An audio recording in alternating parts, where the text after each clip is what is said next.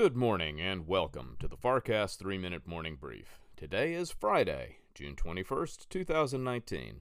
From Washington, D.C., I'm Harry Jennings. U.S. markets again traded higher yesterday with the broad-based S&P 500 moving into record territory. The S&P and Dow Industrials added just under 1% in value and the Nasdaq gained 8 tenths of a percent. For the day, the Dow finished up 249 points, closing at 26,753. The S&P 500 rose 28 points to finish at a record close of 2954, and the Nasdaq gained 64 points to finish the day at 8051.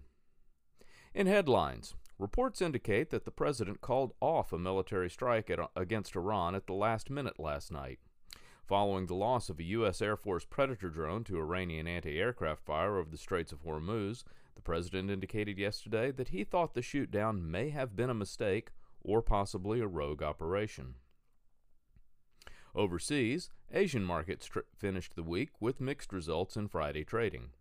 Japan's Nikkei lost 1%, and Hong Kong's HSI was down one quarter of a percent, but the Shanghai index followed on Thursday's strong showing by adding another one half percent. European markets opened higher this morning but have fallen precipitously approaching midday. At the lunch hour, the All Europe Stock 600 is down one quarter of a percent. The German DAX is off one eighth of a percent, while the French CAC and London's FTSE are each hanging on to gains of less than one tenth of a percent. In commodities, crude oil prices continue to rise after adding another $3 per barrel yesterday. Currently, the West Texas Intermediate benchmark is trading at $57.41 per barrel, up 44 cents from yesterday's final settlement. Gold prices are moderating after briefly reaching the $1,400 per ounce level yesterday. In morning trading, gold is now at $13.93.40 per ounce, down $3.50 from yesterday's final price. In bond markets, U.S. Treasury prices are moving lower, pushing yields higher between 2 and 5 basis points. Currently, the U.S. 2 year is yielding 1.78%, and the U.S. 10 year yields 2.03%.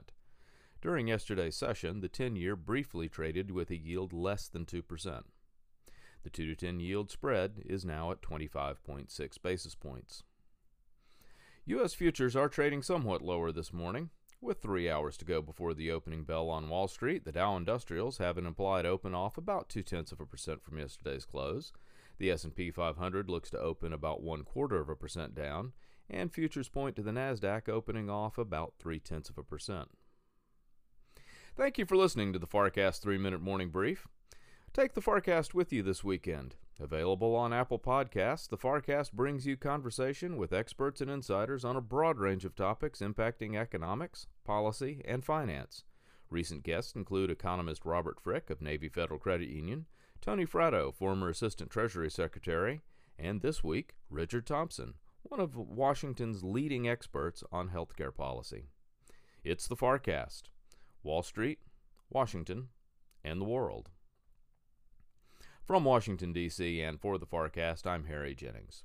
The three minute morning brief will be back with you before markets open on Monday. Until then, from all of us at Farr Miller in Washington, have a great weekend and have a productive day.